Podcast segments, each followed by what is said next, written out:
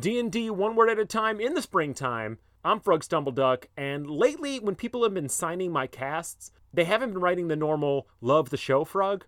More often now, I give them the Sharpie and then they scrape out a thoughtful question about me and my ex, particularly how do we end up together? And this is a fair confusion because I realize that I don't paint a great picture of our relationship now or then. So uh, maybe this episode will shed some light on all that. Back when I first started taking the bus, I was standing at my stop next to this super hot chick. And she knew I was looking at her, but refused to meet my eye. You know, classic hungry like the wolf back and forth we had going on. So I'm Duran Duranning her for a solid hour before the bus finally shows up. And she tries to rush on at first. And in her haste, she drops her bus pass. With a allow me, milady, I bend down to pick it up and the bus lurches forward, pinning my arm and a slice of my head under the tire. When I woke up in the hospital two weeks later, there she is by my bedside, telling me how brave I was and what a big settlement I'm going to get from the city.